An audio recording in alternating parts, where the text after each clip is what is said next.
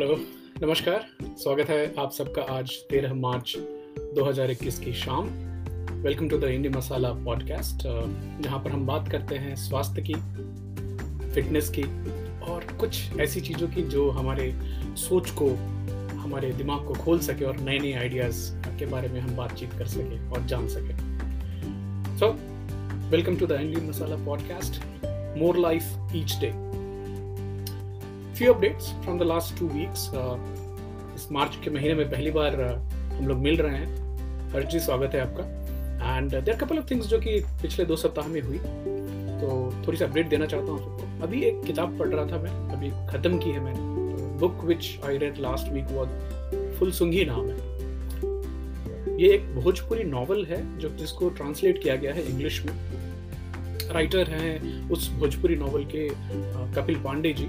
और उसका ट्रांसलेशन किया है गौतम चौबे जी ने। फैंटेस्टिक बुक मैंने पहली बार पिक की thanks to the recommendation by Hindustan Times and Penguin Random House India ने उसको पब्लिश किया हुआ है। हार्ड कवर कुछ थ्री नाइनटी नाइन रुपीज़ की आई थी। Small book 169 pages only but आपको एक अंग्रेज़ों के समय का जो बिहार था uh, और ये फुलसुंगी एक तवाइफ की कहानी है जिनको एक जमींदार कैसे अपने यहाँ लेके आते हैं? और मतलब क्रुएलिटी वाली बात नहीं है। एंड कैसे उनकी लाइफ में चेंजेस एंड परिवर्तन आते हैं उसके बारे में। So it kind of takes you back to that very old era of colonial British time so अगर आपको मौका मिले तो ज़रूर पढ़िए।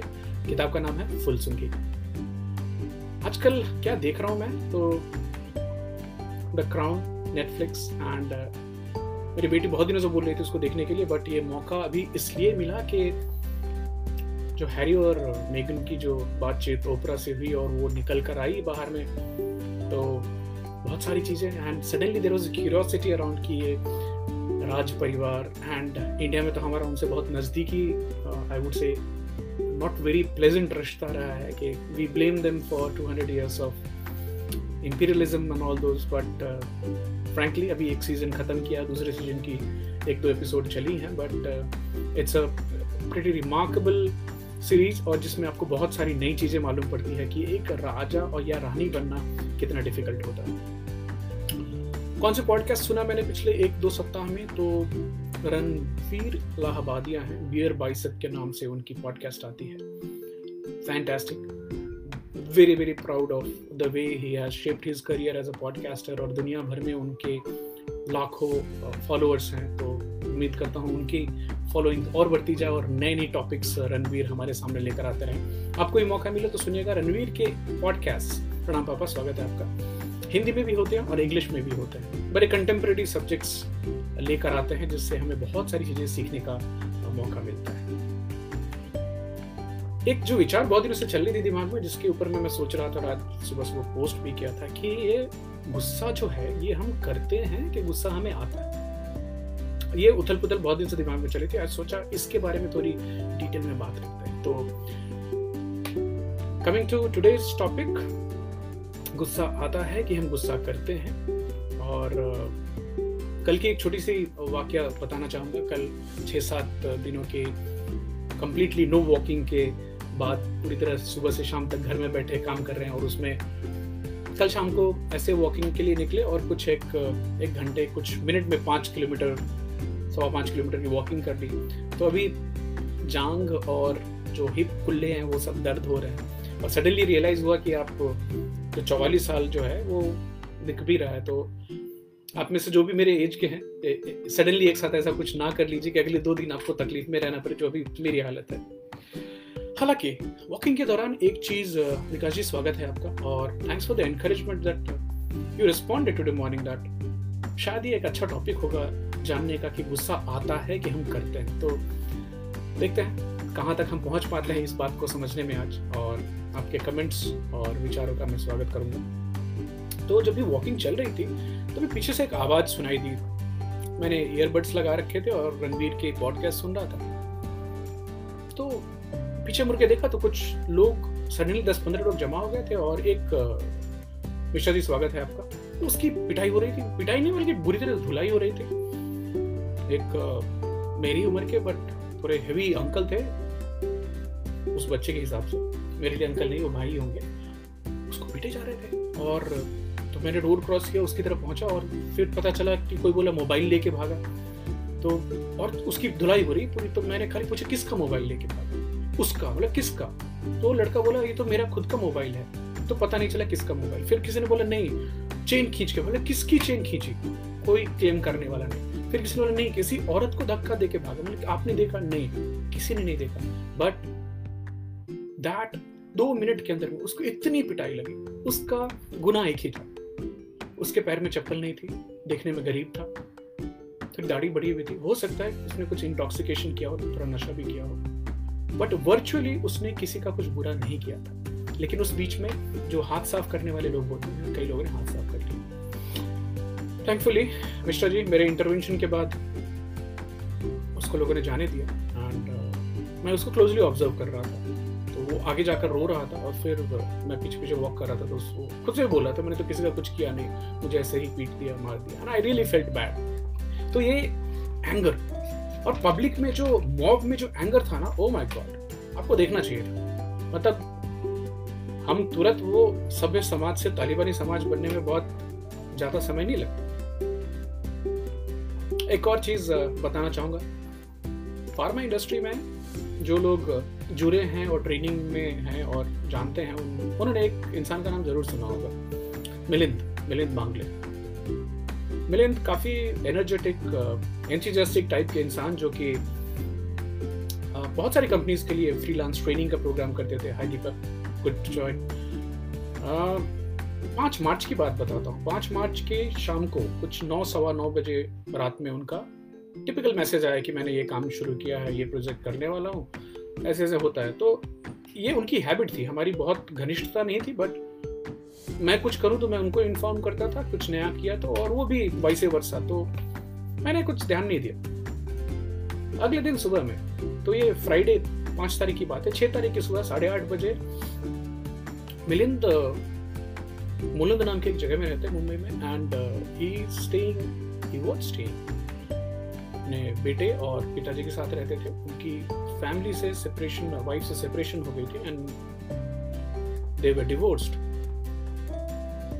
around 8:30 और ये सब मैं न्यूज़ रिपोर्ट्स के हिसाब से बता रहा हूँ। शार्दुल मांगले, जो कि 20 साल के उनके बेटे हैं, थे, उन्होंने मिलिंद की किसी बात से गुस्सा होकर के मिलिंद के गले पे चाकू फेर दिया। मिलिंद उस हालत में किचन से भागते हुए अपने पड़ोसी के गेट तक पहुँचे। घंटी बजाई कि पड़ोसी गेट खोले और शायद वो अंदर जाके खुद को बचा पाए। लेकिन उनकी जो खूनी हालत थी, खूनी खून वाली जो हालत थी, उस हालत को देख करके वो पड़ोसी डर गया क्योंकि उसने पीछे शार्दुल को वापस चाकू लेते आते थे। ये न्यूज़पेपर की रिपोर्ट है। अभी उस हालत में उसको अपने परिवार, अपने माँ बाप अपने छोटे बच्चे और वाइफ की चिंता हुई, उसने गेट नहीं खोला। और ये मौका मिल गया शार्दुल को और तीन चार अटैक करने से। मिलिंद वहीं सीढ़ी के पास ही गिर गए। शायद उनकी मौत भी वहीं हो गई। रिटर्न में ये वापस अंदर गए और अपने पचासी साल के जो दादा हैं, उनको बेड पे ही चाकू मारा। उनको भी खत्म किया। उनके घर में एक नया नौकर आया। उस नौकर ने खुद की जान बचाई। बाथरूम में उसने देखा था ये अटैक होते और डर के उसने खुद को बाथरूम में बंद कर लिया वाइल मिलिन बाहर थे, तभी उस दौरान उसने वो जो अंकल हैं, बूढ़े अंकल थे 85 फाइव ईयर्स ओल्ड उनको हटाने की कोशिश की बट उन्होंने बोला, मुझे नहीं हटाओ बेड से. और रिटर्न में शार्दुल उनको मारा and unfortunately six floor flat से शार्दुल ने उन दोनों को मारने के बाद खुद भी जंप करके सुसाइड कर अब सोसाइटी के लोगों ने फ़ोन किया पुलिस आई और शार्दुल को और उसके दादा को, सुरेश जी को हॉस्पिटल ले जाया गया। तब तक थोड़ी सी जान बाकी थी, लेकिन हॉस्पिटल में उन्हें डिक्लेयर डेड घोषित किया गया। अनफॉर्चुनेटली मिलिंद वहीं सीढ़ी पे ही पूरी तरह से हैवी ब्लीडिंग की वजह से मर गए। तो आज मिलिंद नहीं है। पाँच तारीख की शाम को उनके साथ जो व्हाट्सएप चैट हुई थी और सोचा भी नहीं था। पचपन साल की उम्र, बहुत सारी ज़िंदगी उनके आगे थी। कंपनी चलाते थे, बहुत सारे लोगों को रोज़गार दिया था। हज़ारों लोगों को ट्रेनिंग दे चुके थे।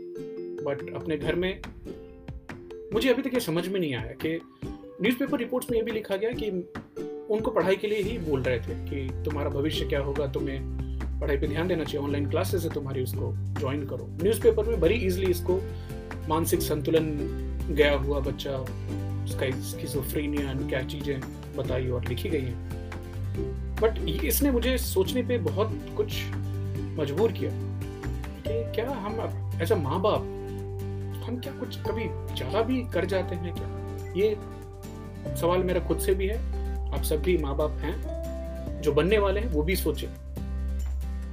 मेरे मन में बार बार यही बात आ रही थी। इसमें तो चलिए, तीन जो मरे वो तो चले गए, भगवान की आत्मा को शांति थी जो पड़ोसी रहे द नेबर उसकी पूरी ज़िंदगी ही have that kind of thought in his mind that शायद मैंने गेट खोला होता, शायद मिलिंद बच जाता। फिर ये भी दिमाग में ख्याल आया शायद वो हमारे ऊपर अटैक कर देता। तो उस बेचारे की ज़िंदगी तो काफ़ी ड्रामेटिक हो गई। अभी मिलिंद की वाइफ और बेटी हैं। अभी भगवान उनको शक्ति दे इन तीन शॉकिंग चीज़ों से खुद को उभरने की। बट उनकी ज़िंदगी ट्रोमैटिक डिफ़िकल्ट होने वाली है। तो दिमाग में चलता रहा। किसी आदमी को आप जाने और उसकी ऐसी दर्दनाक मौत हो तो व्हाट हाउ वाई चलती रहे। दिमाग में एक बार ये भी आया कि ये जो स्लिटिंग ऑफ़ थ्रोट होता है, मार देना, ये उससे मैं सडनली अब स्टैब वगैरह शायद करें। तो शायद क्या बच्चे ने मन में कई बार ये सब किया हुआ था सडनली उस दिन का गुस्सा इतना ज़्यादा है कि उसने ये एक साथ अपने पिता को, अपने दादा को और बाद में खुद की भी जान ले ली। बीस, बाईस, बीस साल का बच्चा जिसके आगे पूरी ज़िंदगी पड़ी हुई थी। तो ये जो पेंट अप एंगर है, ये जो अंदर में जो फ्रस्ट्रेशन है, उसका निकलना, इस तरह से वायलेंटली निकलना। शायद आज सुबह ट्रिगर भी आई। वेलकम तनुज वेलकम फ़ूड बैशन कि वाई एंगर और अच्छा है, बुरा है, क्योंकि मैंने तो आज तक इसको नॉर्मली एक नॉर्मल से इमोशन के जैसा लिया कि जैसे हमें खुशी महसूस होती है, जैसे दुख महसूस होता है, वैसे एंगर भी, क्रोध भी आता है। तो आज चेक कर रहे थे तो पता चला कि as per Wikipedia anger wrath raise जो बोलते हैं intense emotional state of strong uncomfortable feeling non cooperation and response to a provocation hurt और थ्रेट तो क्रोध है क्या? मन के अंदर में एक बहुत ही डिस्कंफर्ट आना, जिसमें शायद कुछ आपने परसीव किया कि आपके लिए वो ट्रिगर है? जो बोलते हैं ना, कुछ चाबी घूम गई जिससे आपको गुस्सा आ गया, या किसी ने आपको हर्ट किया, या फिर आपको किसी चीज़ से खतरा महसूस होता है तो भी उस समय आदमी गुस्से में आ सकता है। हिंदी में क्रोध बोलते हैं को गुस्सा खीज ताव आना। तो सवाल वापिस ये कि गुस्सा हम करते हैं कि आता है, यही आज की डीप डाइव है। आप लोगों से भी रिक्वेस्ट है कि आप बताएँ कि आप गुस्सा करते हैं कि आपको गुस्सा आता है? और इस दोनों के बीच का जो फ़र्क है, ये अगर समझ में आ जाए तो हम शायद इसके कंट्रोल के बारे में शायद कुछ बात करें। अच्छा गुस्सा जब भी आता है तो फिजिकली क्या चेंज इमीडिएट होते हैं? आपकी हार्ट रेट बढ़ जाती है ब्लड प्रेशर बढ़ जाती है। शरीर में एड्रेनलिन नॉर एड्रेनलिन जो हॉर्मोन्स हैं, वो सडनली बढ़ जाते हैं। आपकी फेशियल एक्सप्रेशन चेंज हो सकती है। बॉडी लैंग्वेज आप अग्रेसिव दिख सकते हैं। अलग अलग लोगों में गुस्सा दिखाने के अलग अलग ढंग होते हैं। आप में एग्रेशन आ सकती है। आप लड़ने के लिए तैयार हो सकते हैं। तो मॉडर्न साइकोलॉजी में जो अभी मेरी बेटी पढ़ रही है, वो भी बीच बीच में मुझे बताती रहती है कि जो एंगर है, जो गुस्सा है, क्रोध है, गुस्से को, क्रोध को एक नेचुरल मैच्योर इमोशनल रिस्पॉन्स बोला गया। क्योंकि ये जो भी वर्चुअली जो भी मानव है, आपको कभी ना कभी किसी न किसी समय में, किसी न किसी चीज़ पे गुस्सा आना लाजमी है और ये नेचुरल भी है और हेल्दी भी है। आज हम इसके बारे में बात करने वाले कि सारे जो गुस्से आते हैं, सारा जो एंगर पेंटअप होता है या हम एक्सप्रेस करते बोल पाते क्या सभी गलत होते नहीं तो हम आज उसकी भी बात करेंगे। गुस्सा डेवलप कैसे हुई एंगर तो ये एक सर्वाइवल की मैकेनिज्म थी। इसका वैल्यू तभी था जब हम जंगलों में रहा करते थे? अभी भी है, कुछ चीज़ों में बताऊँगा उसके बारे में। लेकिन जो अनकंट्रोल्ड एंगर है, जिसमें गुस्सा आप पे इतना हावी हो जाए कि आप अपना सूझबूझ खो दें और आपको नेगेटिवली अफेक्ट करने लगे आपकी फ़िज़िकल वेलबींग को मेंटल वेलबींग को, आपके परिवार को, आपके समाज में आपके जो स्टेटस है, कैसे लोग आपको देखते हैं। अगर गुस्सा उसको प्रभावित करने लगे तो बड़ी चिंता की बात है। तो अभी होता क्या है एक्चुअली जब हम गुस्सा होते हैं तो फिजियोलॉजी जो है शरीर में क्या होता है? तो बेसिकली दो एमेक्डेला ये बादाम के आकार के दो कोशिकाओं का संग्रह है जो कि हमारे ब्रेन के लोअर बेस में होता है। आ, आपको कुछ ऑडियो नहीं आ रही है? एक सेकेंड चेक तनुज भाई do confirm if you are getting the audio Mishra ji you can try and just refresh that otherwise welcome to join here Tanuj hope you're getting the audio then just let me know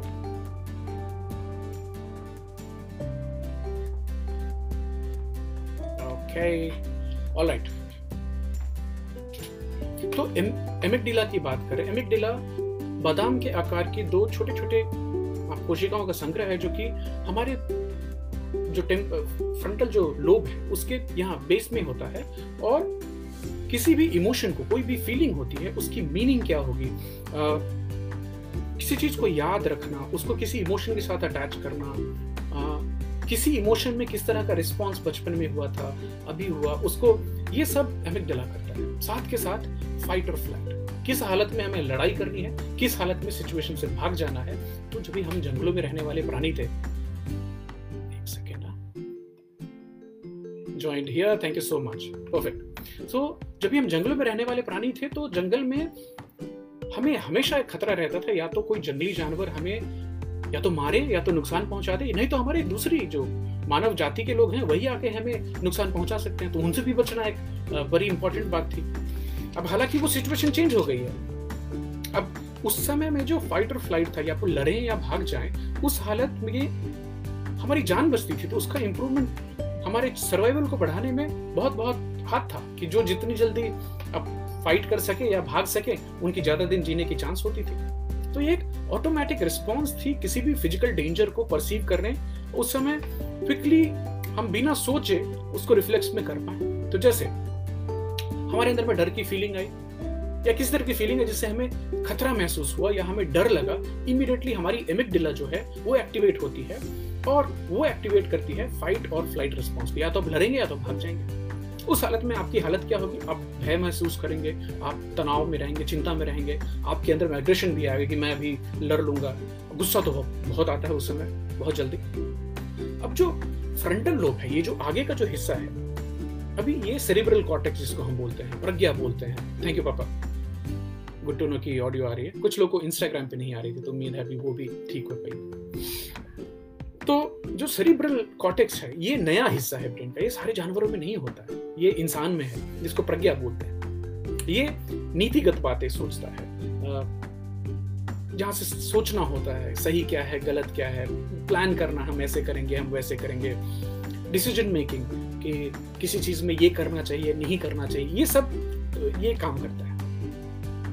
अब हालाँकि बात यह है कि जब भी डर वाली हालत आएगी, गुस्से की हालत आती है, उस समय एमिकडेला जो एक्टिवेट होता है, वो इसको दबा देता है। तो अगर, और एक टर्म है एमिकडेला हाईजैक कि अगर आपकी एमिकडेला हाईजैक हो गई तो आपके प्री फ्रंटल कॉर्टेक्स को काम करना बंद कर देती है और आदमी को गुस्सा खत्म होने के बाद जब भी आप एमिकडेला हाईजैक से बाहर निकलते तब अंदाज़ा लगता है कि अरे ये कर दिया, ये बोल दिया, ऐसी हालत हो गई। क्योंकि उस समय आपका जो सोचने वाला दिमाग है, वो बंद हो जाता है। तो आपको अगर हमारे पहले की एपिसोड्स में याद होगा हमने डॉग ब्रेन की बात की थी कि दो हिस्से होते हैं हमारे ब्रेन के, एक जो सोचने वाला है, एक कुत्ते वाला। तो कुत्ते को तीन काम है। खाना हमेशा, जहाँ खाना दिख जाए खा लो। लड़ने के लिए तैयार हो या भागने के लिए तैयार हो। तीसरा है, बच्चे पैदा करने के लिए तैयार हो। और मैंने कई बार लोगों को बोला है कि अपने आजू बाजू नज़र उठाएँ, देखें, जाने। कितने प्रतिशत लोग हैं जो इन तीन चीज़ों से शायद ऊपर नहीं उठ पाते? कोई निंदा नहीं कर रहा। साइकिल है। संसार बोलते हैं, इसको माया बोलते हैं। बट ये तीन चीज़ करने में हमारा जो है, इसमें यहाँ से सोचने की ज़रूरत नहीं। और मेरे पापा अक्सर बोला करते हैं कि इंसान, अगर ये सोचना बंद हो जाए तो इंसान से क्या हुआ जानवर? शायद ही कोई दूसरा होगा। तो आँखों की जो शर्म है सही है क्या, गलत है क्या, ये प्री फ्रंटल कॉर्टेक्स सोचता है, एमिगडेला नहीं सोचता। तो दुख की बात ये भी है कि ये जो सोचने वाला दिमाग है, जो नीतिगत बात करने वाला है, जो सही चीज़ें बताने वाला है, ये बड़ा स्लो है। और ये जो इमिकडेला है, जो कुत्ते वाला दिमाग है, जो कि आपको इन तीन चीज़ों के लिए प्रेरित करता है, गुस्सा दिलाता है, गुस्सा दिलाता नहीं, गुस्सा परसीव कराता है, वो बहुत फास्ट है। मतलब आप सोच पाए उसके पहले आपका रिएक्शन एक्शन बहुत हद तक वहाँ से डिसाइड हो जाते हैं। तो फिर मैंने देखा कि आ, एंगर जो है जो गुस्सा है उसके कुछ प्रकार भी होते हैं कि अगर हम उसके अंदर में जाएँ तो एक चीज़ रिसर्च में ये पता चली कि ये तो इमोशन यूनिवर्सल इमोशन है। शायद ही कुछ लोग होंगे जो बोल सके कि मुझे ज़िंदगी में कभी गुस्सा नहीं आया। खोज रहेगी जारी ऐसे लोगों को।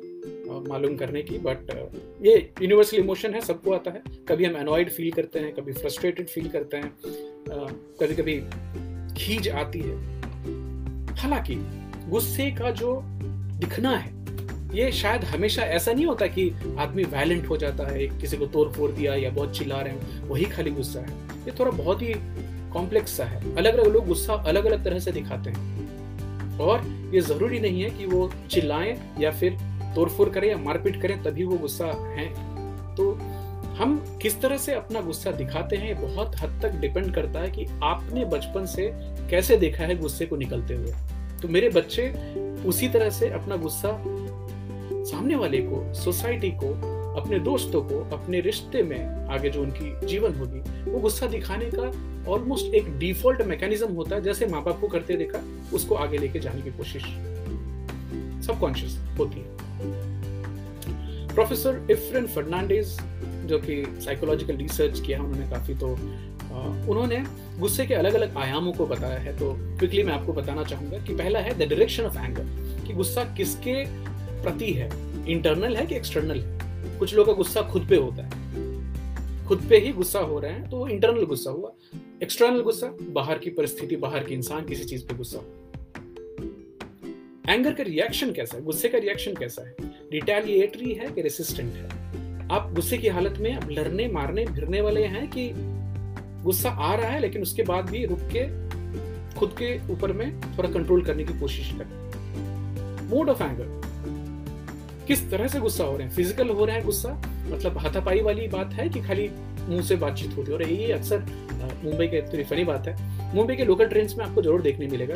अक्सर नोकझोंक होती रहती है। तो जब तक ट्रेन नहीं खुलती ना, तब तक जिससे झगड़ा हो रहा था वो प्लेटफॉर्म पे है और दोनों एक दूसरे को बोले जा जा, देख लूँगा देख लूँगा, ऐसे जैसे ट्रेन की स्पीड बढ़ना चालू होगी, गाली गलौज बढ़ जाएगी, क्योंकि दोनों पार्टी को मालूम है कि अभी वो तो ट्रेन से उतर के नहीं मारने वाला है और ना ही मैं वहाँ पे। तो काफ़ी इंटरेस्टिंग होता है। जब तक ट्रेन की स्पीड स्लो है, तब तक दोनों का झगड़ा स्लो चलेगा। जैसे जैसे ट्रेन की स्पीड बढ़ जाएगी, वैसे गाली गलौज बहुत तेज होती है। तो एंगर का जो मोड है, वो कौन सा है? फ़िज़िकल है कि वर्बल चल रही खाली मुँह से ही चल रहा है। और एंगर की जो इम्पल्स इम्पल्सिविटी है वो कैसी है? किस तरह की एंगर है? आ, मतलब कंट्रोल्ड है कि अनकंट्रोल्ड है? कुछ लोग गुस्सा हो सकते हैं और गुस्सा होने पर भी वो खुद में नियंत्रण रख सकते हैं बट कुछ लोगों में गुस्से में कंट्रोल बिल्कुल चला जाता है। तो उनका इम्पल्स कैसा है? ये भी इंपॉर्टेंट चीज़ है। स्वागत है आपका। और आखिर में है ऑब्जेक्टिव एंगर मतलब गुस्सा किया क्यों? तो किसी चीज़ को ठीक करने रेस्टोरेटिव है कि किसी को दंड देने के लिए गुस्सा किया? कैसा है? इसके बारे में थोड़ी बातचीत आगे करते हैं। अब आप लोगों से पूछना चाहूँगा।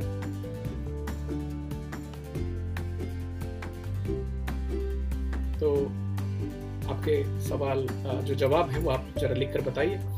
वैसे जो रिसर्चर्स हैं साइकोलॉजिस्ट हैं, उनका बोलना, गुस्सा ना अच्छा है, ना बुरा है। गुस्सा एक इमोशनल फीलिंग है। आपको एक भावना महसूस होती है।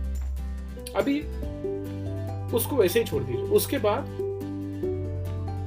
इमोशंस जो है, वही हमें इंसान बनाते हैं। मशीन बहुत सारा काम अभी करने लग गई है, लेकिन हम डिफरेंट इसलिए हैं मशीन से क्योंकि हम इमोशंस हैं हमारे अंदर में। मशीन्स में वो इमोशन नहीं है। दैट्स अ बिग डिफरेंस तो अगर हम खुद को मानव बोलते हैं ह्यूमन बोलते हैं तो इमोशन होना हर अलग तरह के। अन बेसिक इमोशंस आपको मालूम होंगे। वो छह सात इमोशंस की बात होती है। सुख, दुख, गुस्सा होना।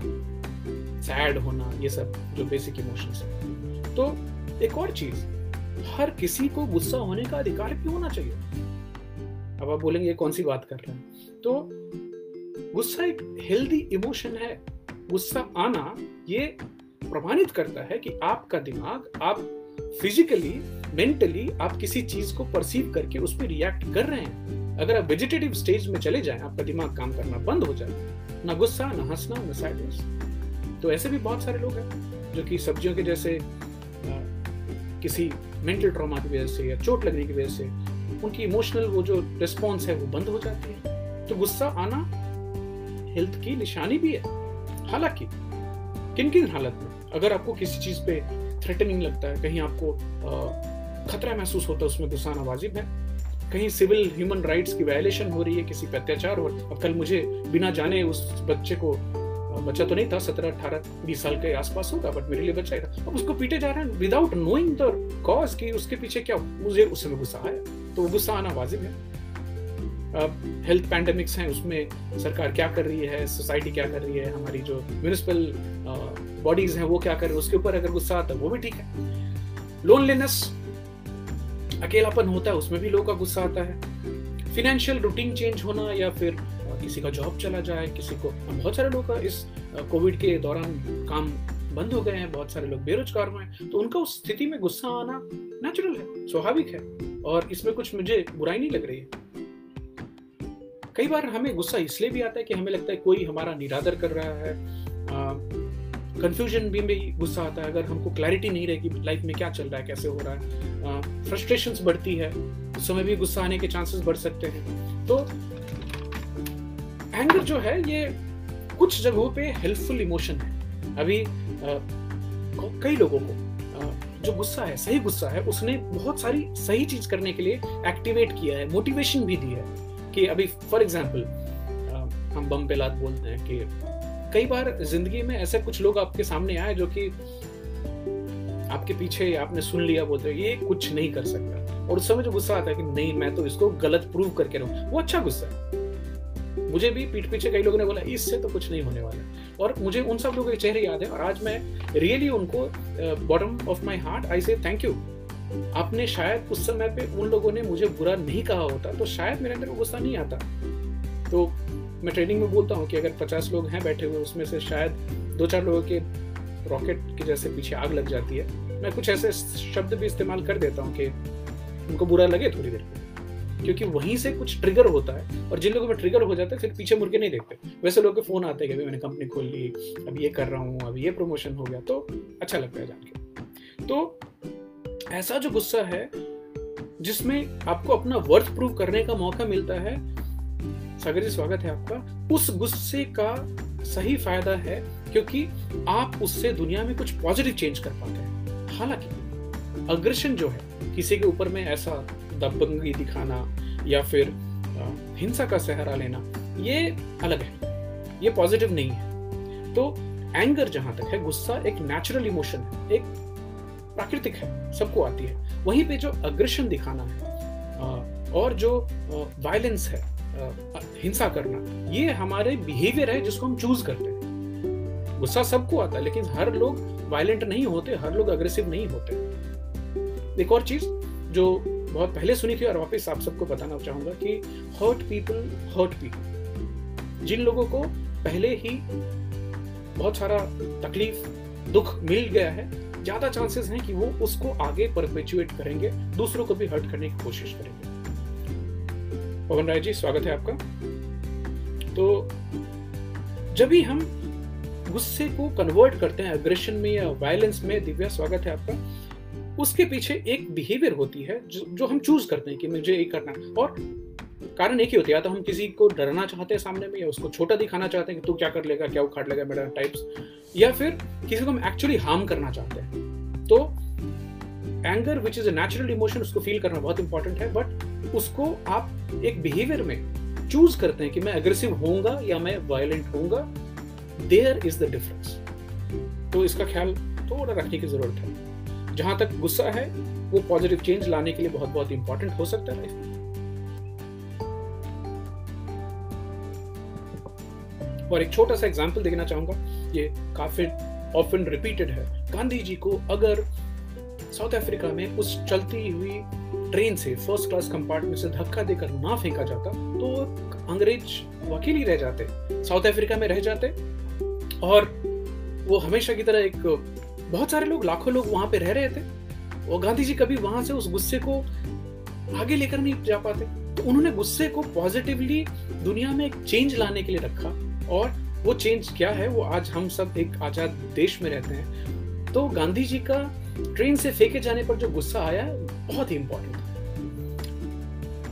कौस्तुभ साई जी, नमस्कार। आप लिख रहे हैं very detail explanation on the subject appreciate it indeed In our ancient morning meditation techniques, our sages have left many ways to balance our anger and convert it to other forms of positive energy. I say so with whatever little education I could finish myself. But what you are saying is very simple explanation for everyone to understand. Thank you so much, uh, Yuvraji or uh, मुझे मालूम है आप भी बहुत deeply think करते हैं कुछ चीज़ों पे और हम एक दूसरे से कुछ कुछ चीज़ें शेयर कर रहे होते हैं। तो हम मैनेजमेंट की बात ज़रूर करेंगे बट आज जो हम बात करने वाले गुस्से के प्रकार समझना ज़रूरी है और साथ में ये भी समझना ज़रूरी है कि मैं किस तरह से गुस्सा एक्सप्रेस करता हूँ। और एक बार वो समझ आ जाए तो फिर हम उसके मैनेजमेंट के बारे में एक और चीज़ साई जी बताना चाहूँगा आपको कि there is no one solution which fits everyone तो ये जो दस प्रकार अलग अलग गुस्से के हैं, उसमें थोड़ा डीप जाने की कोशिश करेंगे। तो आप लोग भी ध्यान से सुनिए। शायद आज पूरे दस प्रकार नहीं ले पाएँगे, तीन चार प्रकार की बात कर पाएँगे। लेकिन जब भी मैं बता रहा हूँ तो खाली ये जानने, पहचानने की कोशिश कीजिए कि आप किस तरह से और किस टाइप के गुस्सा करते हैं। उसको कैसे आप एक्सप्रेस करते हैं और क्या हम कुछ इस चीज़ को कंट्रोल कर सकते हैं क्या? मैनेज कर सकते हैं, ये बात की बात है। पहले समझना बहुत इंपॉर्टेंट है। तो सबसे पहली टाइप जो गुस्से की है उसको बोलते हैं असर्टिव है।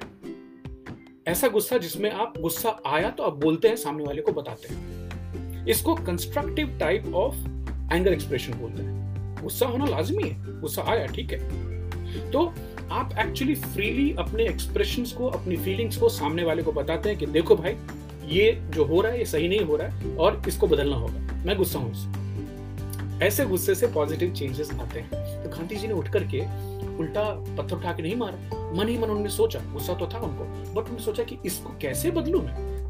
और अभिषेक जी लिख रहे हैं nicely explain by story telling of Gandhi ji. शुक्रिया।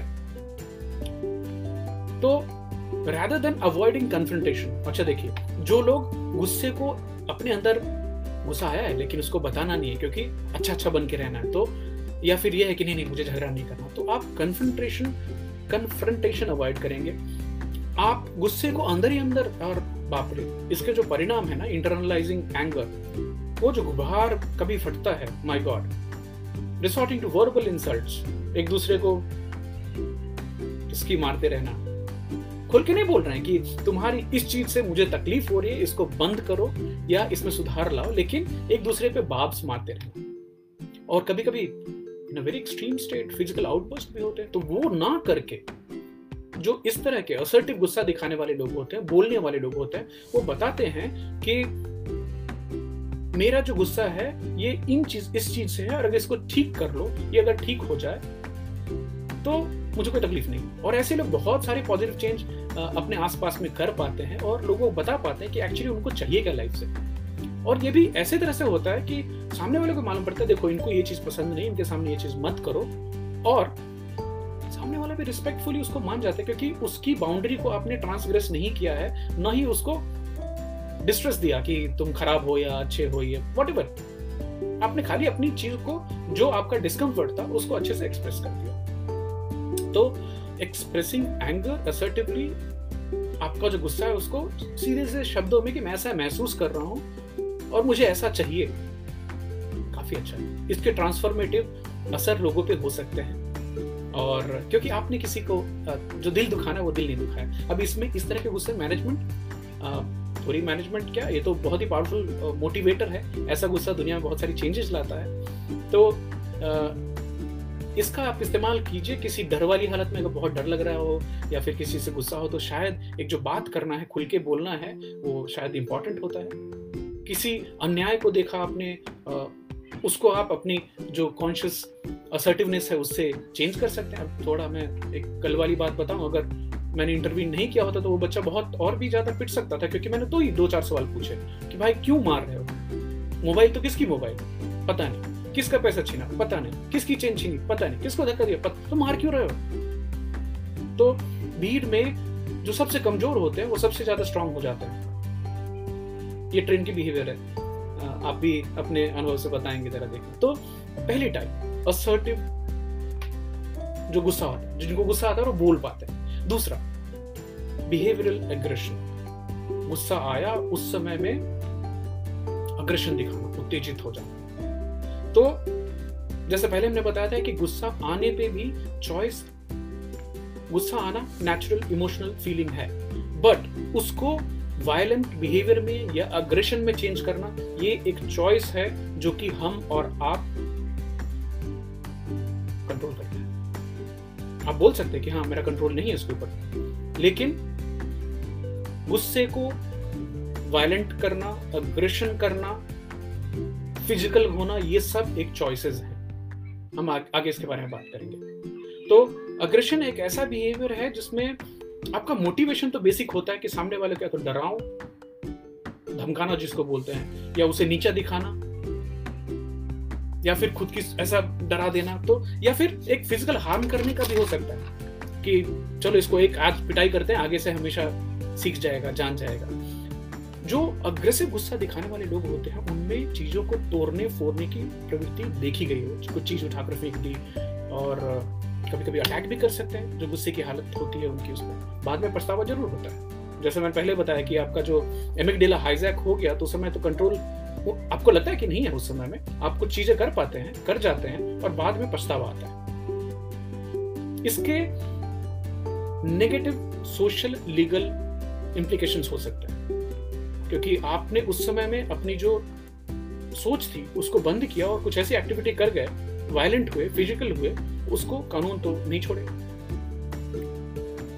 तो ऐसे लोगों में जिनका गुस्सा अग्रेशन निकल के आता है बिहेवियर थोड़ी अनप्रिडिक्टेबल होती है इंपल्सिव होते हैं, और ये जो आपकी एबिलिटी है, अगर आप इस तरह का गुस्सा करने वाले हैं तो trusting respectful relationship long term तक नहीं बच पाएगी, क्योंकि सामने बन पाएगी, क्योंकि सामने वाला हमेशा डरा रहता है कि पता नहीं कभी आदमी वायलेंट हो जाए तोड़ फोड़ करने लगे, मारपीट करने लगे and that can be very very damage अब इसको मैनेज कैसे करना है? ये इसको मैनेज करना इंपॉर्टेंट है। तो सबसे पहले तो ये है कि आपको ये ऑब्ज़र्व करना है कि ये जो गुस्सा आया था, वो फ़िज़िकल या वायलेंट कैसे बन गया? इसको थोड़ा सोचना पड़ेगा। जिस जो गुस्सा ऐसा करते हैं, उनको खुद ही सोचना है। और आपने उस हालत में फ़िज़िकल होना वायलेंट होना, चीज़ें तोड़ना फोड़ना क्यों सही समझा? ये इंट्रोस्पेक्ट करने की ज़रूरत है, इसमें आपको कोई दूसरा मदद नहीं करेगा। एक चीज़ जो प्रैक्टिकली आप कर सकते हैं कि अगर आपको लगता है कि आपका गुस्सा बढ़ रहा है और आप कुछ तोड़ फोड़ करने वाले हैं, उस हालत में अगर हो सकता है तो अपने आप को वहाँ से सिचुएशन चेंज करें। आप निकल जाए उस रूम से, उस जगह से, उस वातावरण से निकलने की कोशिश करें, अगर संभव है तो। अदरवाइज़ एक चीज़ जो हमेशा से काम करती है, एक याद कीजिएगा, गुस्सा जो है, ये एक एमिकडेला हाईजैक हुई है, आपकी जो जो एनिमल इंस्टिंक्ट है, वो जगी है और उसने आपकी ब्लड प्रेशर को बढ़ाया है, आपका जो ब्लड की सर्कुलेशन बढ़ी है, आपके शरीर में एक्स्ट्रा खून आई है। बहुत सारे मैनिफेस्टेशन है उसके, मैं आपसे कल शेयर करूँगा कि गुस्सा जब हम करते हैं तो हमारे शरीर पे इमीडिएटली क्या क्या चेंजेस आते हैं। ओ my god it's so fascinating but एक चीज़ जो इमीडिएटली गुस्से को शांत कर सकती है, वो है डीप ब्रीदिंग तो अगर खाली चार, पाँच बार भी बहुत गुस्से में भी रहे आप डीप सांस लें और छोड़ें, पूरी तरह से आपके गुस्से में कमी आएगी। क्योंकि फिजियोलॉजिकली शरीर को एक, आप डीप साँसें शांतिपूर्वक तभी ले पाते हैं जब आप नॉर्मल हालत में हो। आप खुश रहें तब।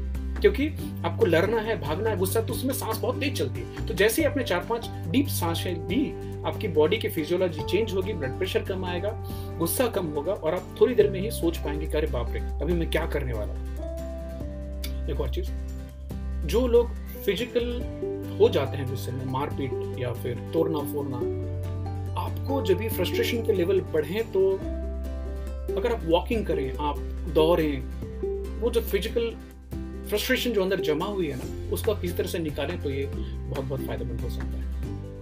एक और टाइप आज लेना चाहूँगा जिसके तीसरी टाइप है गुस्से की। ये अक्सर आपको आजू बाजू दिखने मिल जाएगी समय का ख्याल रखते हुए।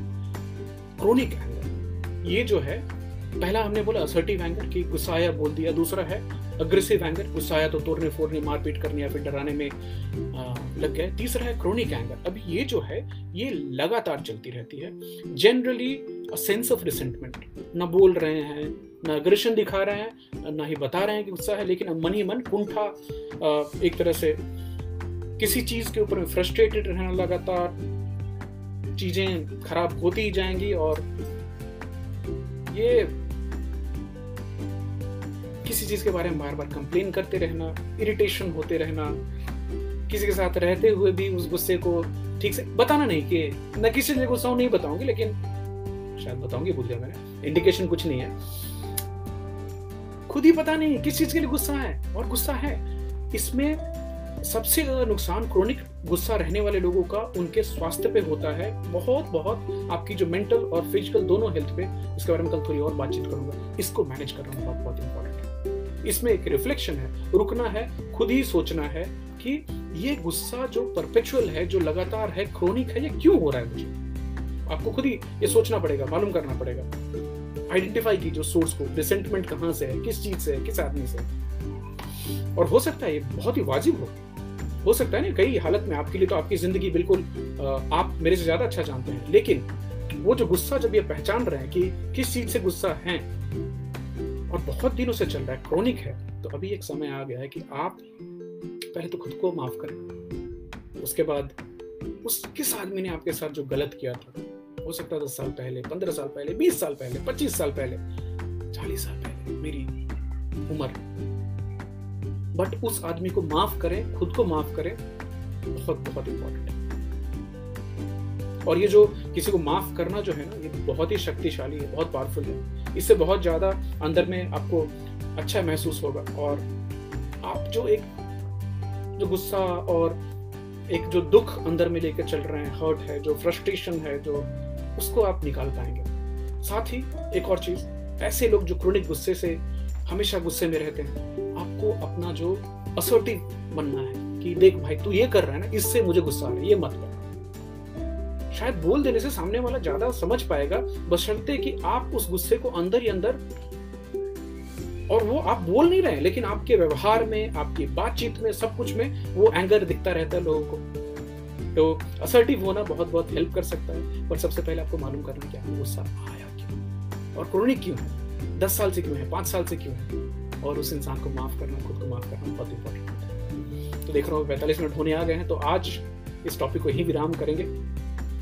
अभी हमने केवल तीन तरह के गुस्सों की बात की, सात अलग गुस्से हैं जो हम कल बात करने वाले हैं प्लस उनके मैनेजमेंट की भी बात करेंगे, और साथ में ये हेल्थ के इम्प्लीकेशन क्या है? अगर आप जैसा शायद बुद्ध ने बोला था कि गुस्सा रहना लगातार किसी के प्रति ऐसा है कि जहर आप पिए और उम्मीद कर रहे हैं कि सामने वाला मर जाए। तो मैं नहीं चाहूँगा कि मेरे जान पहचान में जितने सानिध्य में रहने वाले लोग हैं, वो इस पहले अपने गुस्से के प्रकार को समझे टाइप को समझे और उसको फिर मिटिगेट कैसे कर सकते हैं, उसके ऊपर हम चर्चा करेंगे, बातचीत करेंगे। आप सबने आज ज्वाइन किया। बहुत बहुत शुक्रिया, धन्यवाद। अगर आपको ये अच्छा लगा है तो अपने फैमिली फ्रेंड्स में ज़रूर शेयर कीजिए। आप uh, यूट्यूब पे भी देख सकते हैं। पॉडकास्ट मीडियम जहाँ जहाँ भी हैं।